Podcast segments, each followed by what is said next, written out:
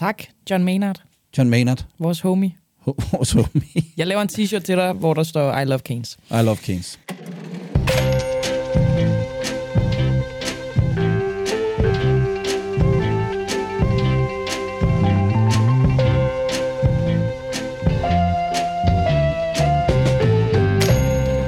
Dengang jeg var en ung 12-talsperson på 18 år, så skulle jeg til eksamen i gymnasiet.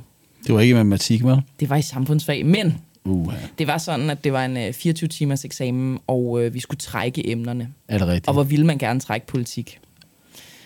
Og hvor ville man gerne ikke trække det sværeste af det hele? Var det sådan noget med palæstinenserhalsterklæder og sådan noget på den der tidspunkt? Ej, det var lød faktisk nærmest lidt senere. Ja, Ja. fordi så gammel er du heller ikke. Men, Nej. nej. Men øhm, der var et emne, man bestemt ikke ville trække, og det var økonomi. Ja, det kan jeg godt forstå. Så det træk jeg selvfølgelig, fordi det har jeg en grim historik for at gøre. Og øhm, det gik underligt nok. Jeg kan faktisk ikke huske, sådan, hvad vi talte om. Jeg kan slet ikke huske, hvad emnet var. Andet end, at det var økonomi. Jeg går ud fra, at der var et eller andet, en case af en art. Men øh, jeg kan huske, at øh, til allersidst, der stiller de et eller andet scenarie op for mig. De to lærer, altså lærersensor. ikke? Lærersensor til det skal lige eksamen. siges, at øh, min lærer, han hed Bjørn, og han var tidligere venstresocialist. Ja, men er alle, gym- var alle gymnasieelever eller Lærer, lærere jo. på et eller andet tidspunkt? Men du er, du er lidt for ung til at være det, fordi hvis det nu havde været sådan der i 80'erne, Ja, så havde den været helt så havde den været helt... Men Så, han var også lidt gammel. ja, okay. Altså, så okay, fedt. Er han fjeldrev? Ja, ja. ja, Yes, ja sindssygt. fedt. Øhm, og det samme sensor var en kopi af Bjørn, ikke? Jo, selvfølgelig. Øhm, og de, de opstiller et eller andet scenarie i en økonomisk krise af en art, og spørger, hvordan jeg vil løse det.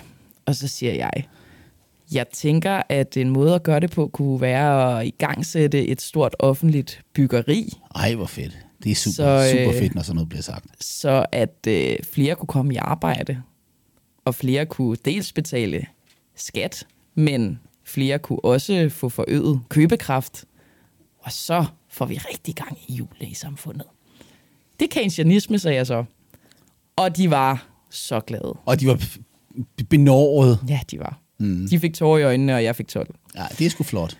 Og øhm, det var jo selvfølgelig en, øh, en forsimplet udgave. Men siden da har jeg jo simpelthen elsket Keynes. Jeg ved ikke ret meget om ham, men jeg ved bare, at han hjalp mig til et 12-tal. Og det var enormt vigtigt for mig på det tidspunkt. Og det er jo ham, vi skal snakke om i dag. Ja, og nu sidder jeg og smiler, fordi nu bliver jeg mindet om, at jeg havde et fag på anden eller tredje års prøve på politisk studiet, altså økonomistudiet. Det må jo så være i 93, 94 eller andet. Hvor jeg trak, men det var en skriftlig opgave, en tilsvarende spørgsmål. Og hvor jeg fik 11, Nej, fordi det var sådan lidt det samme. Jamen, det er jo faktisk 12-tallet er jo en kombination af 11 og 13-tallet. Ja. Så vi har fået det samme. Ah, jeg var nok ikke så dygtig som dig. Var du en 13-talspige? Nej. Eller... Øh, det er der ikke nogen, der er på politisk studiet, medmindre man er rigtig, rigtig dygtig. Mm. Kan du huske det der traumer, vi har talt om med det der matematik, du var engang optaget? Binominalfordeling og sandsynlighedsregning og sådan noget. Jeg, altså, jeg har aldrig været dårlig til matematik i skolen. Jeg fik altid rigtig gode karakterer. Jeg behøver ikke lave noget. Det var skide let. Og så startede jeg på politisk studiet i 1990. Og så dumpede jeg Oh, matematik på første års prøve. Og det er ed og brodere med det traume, jeg har om det der. Det var bare sådan et, hov, øh, måske du skal begynde at læse det der matematik. Du kunne ikke længere gå på vandet, som var du Nej, det fik jeg lige en lige i bøtten på, men det var meget effektivt. Jeg tænker, Men så, så kunne du så se, så var det så vendt det et år eller to senere, da jeg fik noget med Keynes. Så, og nu vil du jo tale om ham, så må vi jo gøre det. og det tænker jeg jo også, at du vil. Ja, Fordi han er jo prognosernes, som vi har lavet et afsnit om, prognosernes fader. ja han er... Ved du, hvad han forudså? Hvilke del af tingene? Altså det, som jeg har kunne studere mig frem til, mm. som gjorde ham berømt, det var, at han efter Første Verdenskrig forudså, at den økonomiske krise, som man satte Tyskland i, den gjorde, at det ville føre til endnu en krig. Jeg ved ikke rigtig, hvilken del af det, det var, han forudså. Om der kom en økonomisk krise, eller om det ville føre til krig. Men et eller andet med det der. Skal vi ikke sige, hvem vi er, det taler om? Vi sidder bare og taler om det, som om at lytterne godt ved, hvem John Keynes Maynard Keynes.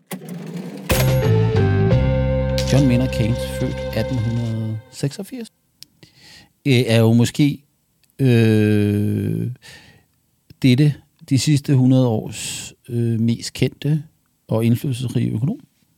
Den måde, skal vi sige, den måde, man... Øh,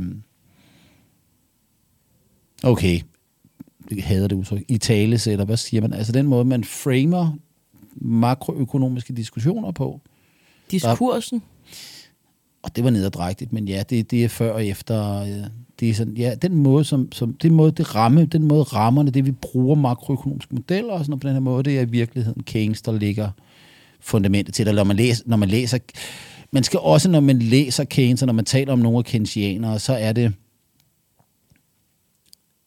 øh, så er der ret langt fra Keynes til det, som blev Keynesianisme i 50'erne, 60'erne og 70'erne. Keynes kan betegnes som to. Den eneste er Keynes som universitetsøkonom, øh, økonomisk teoretiker. Så er der Keynes embedsmand, som arbejdede i The Treasury, det britiske finansministerium. Så er der Keynes øhm, public intellectual, altså en, der mener noget offentligt og bidrager til øh, diskussionerne. Og så er der måske også Keynes privatpersonen, som har lidt mere udflagende privatliv. Øh, Har I den samme historie, Lars Christensen? Ja. Nej, ikke mig. Jo, det har vi måske. Det har I faktisk. og I er også begge to blevet berømte på en øh, form for forudsigelse, ikke? Dig på Island og ham. Åh, okay, Ja. det var det. Jeg, jeg, så, Nå, men jeg mener det var også lidt, jeres det var, rejse som øh, universitetsøkonom, embedsmand, og øh, derefter Jo, en, der altså- mener noget offentligt. Ja. Ja det, jo, det har vi den. Lars øh, for pokker. Ja, men Milton Friedman er jo fuldstændig det samme i øvrigt også. Nå, okay, Øh, det var heldigt.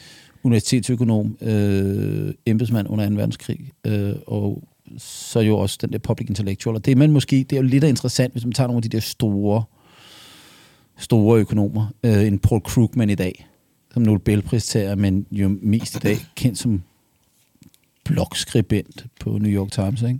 Øh, millioner af følgere på sociale medier og sådan nogle ting.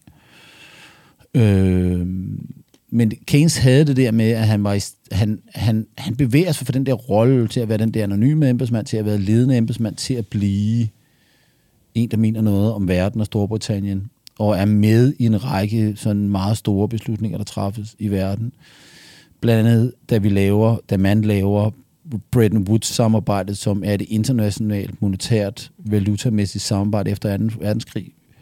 Bretton Woods opkaldt efter byen i USA, øh, Bretton Woods, hvor de her forhandlinger om det her foregår efter 2. verdenskrig, hvor at øh, Keynes er en af deltagerne fra den britiske delegation, og er øh, meget fremtrædende i det monetære internationale valutasamarbejde, som laves bagefter. Og det kan sige, det er sådan noget praktisk noget. Og så har man de her bøger, som er teoretiske, ikke? som Monetary Track for eksempel, og den vi skal sige noget om, måske senere, General Theory, eller som vi skal sige noget om. Men jeg synes, der er... Øh, det, det, det, der er virkelig interessant i The Economic Consequence of the Peace, det, er- det er en meget neutral titel, fordi den, den er jo ikke særlig foruroligende at høre på. Nej, nej. Men, men det, der i virkeligheden er, står i... Øh, i altså, jeg har ikke læst... Øh, jeg, første gang, jeg læste øh, Economic Consequence of the Peace, det er sådan set inden for de sidste 10 år. Og jeg var sådan... Øh, jeg vidste godt, den eksisterede og sådan et eller andet, men... men øh, øh, og det, det var den, det er... Øh, jeg ved ikke, om man kan sige, det er Keynes' bedste på, men det er den mest tankevækkende efter min mening. Det var også den, der sådan lidt holdt fast.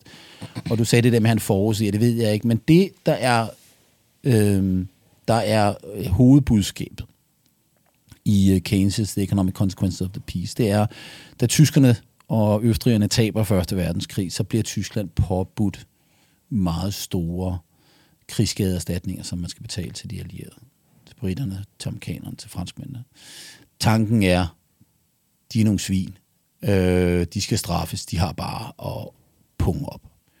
Og især et, et synspunkt, som franskmændene driver igennem, og som jo så kan man jo tolke det, som man vil, men Keynes skriver så altså i 19 i frustration over at have deltaget i de der forhandlinger, som følger efter krigsafslutningen.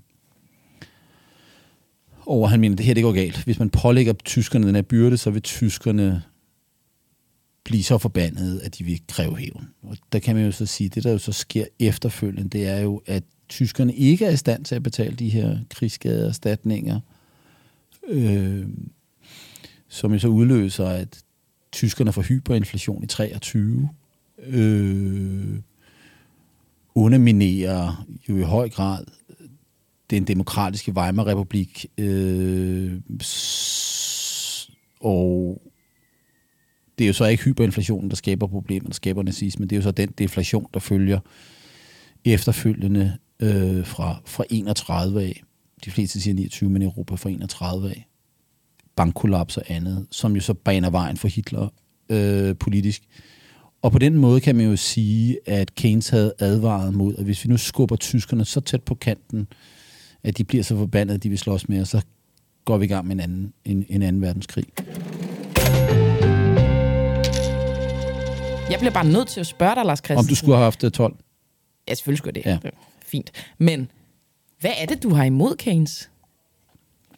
Jeg har ikke noget imod Keynes. Jo, Jeg har noget jeg har kunnet mærke en modvilje i dig. Siden jeg foreslog det her, har der været en modvilje. Hvorimod, hvis vi, altså man skal bare sige Friedman, ikke? Så ja, nu skal jeg høre er her, hvad for nogle børn. øjne, og- ja, ja, og sådan ja. noget, ikke? Hvad er det, du har imod John Maynard Keynes? Vi bliver nødt til at få det ud af verdenen. Jeg har noget imod Keynesianere. Okay. Nej, det har jeg ikke engang. Nå. Jeg har noget imod din gymnasielærer. Hvad hedder han? Venstre Socialisterne. Bjarne. Bjørn. Bjørn. Og Bjørn, god gamle. Ja, fordi Tænk, jeg har... han lytter med. Undskyld, Bjørn. Jeg undskyld, Bjørn. Jeg mente ikke sådan. Det, det jeg mener, det er, at jeg, jeg virkelig har noget stærkt imod den der... Et, hvad der blev gjort ved keynesianismen, hvad der blev gjort ved Keynes, hvad der stod i Keynes, og hvad det blev gjort til. Øh, Altså, også du hvad- mener, det blev misbrugt af socialisterne? Nej, ikke Marxisterne? Nej, ikke af socialister. Nej, slet ikke af marxisterne, for marxister hader Keynes. Yes, I do. Øh, og hvis du tager diskussionerne i 70'erne på de danske læreanstalter, så var du et, øh, et kapitalistsvin, hvis du sad og talte om Keynes. Præcis. Jeg har lige hørt en revolutionær øh, marxistisk podcast. De er ikke glade for ham, stadig, i 2022. Har du hørt en revolutionær marxistisk podcast? Jeg vil lige høre, fordi jeg har hørt både en fra Cepos, der snakker om Keynes, og så vil jeg også høre, hvordan de snakkede om Keynes. Så ligesom, Ja, og Keynesian, eller hvad hedder det, marxisterne hader øh, Keynes ja. meget mere end, end, øh, end dem, der er tilhængere af frimarker.